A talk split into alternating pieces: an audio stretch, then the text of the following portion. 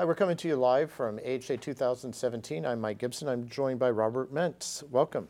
Thank you. Talk to us about the uh, EXSCEL trial. Great. So, what we're looking to explore with this was taking a deeper dive into the results of EXSCEL. So, the primary study was just reported a couple months back at the European Diabetes Meeting.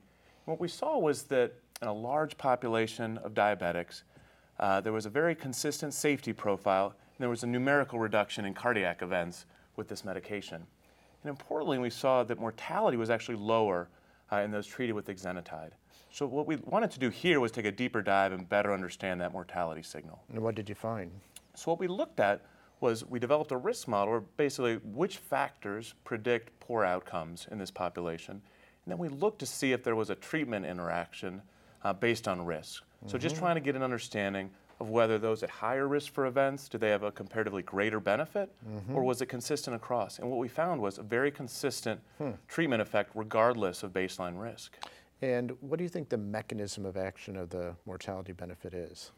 So it's a, an excellent question. I think much is still really needed to better understand this. It's a complicated landscape with all these new diabetes therapies. Mm-hmm. I think we're just beginning to understand potential mechanisms, whether it's anti-inflammatory effects on the heart and the vascular system, uh, but I think better understanding through biomarker data and the like will really help us tease out how do we improve patient so outcomes. that's the that's the academic answer. So now you know on the one hand this, on the other hand that. Let me take one of your hands away.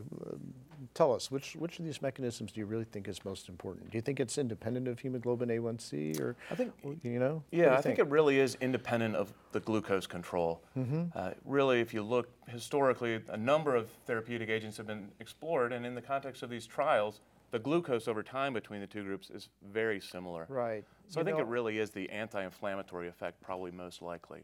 On the elevator in my hotel, it had hemoglobin A1 and then it said CV. And I thought to myself, is it really hemoglobin A1 that's mediating these CV outcomes? So from your perspective, it may not be. That's exactly right. Yeah, interesting. Well, I look forward to more deep dives and understanding why we're doing what we're doing when it comes to mortality benefit. Great. Thank thanks. you so much.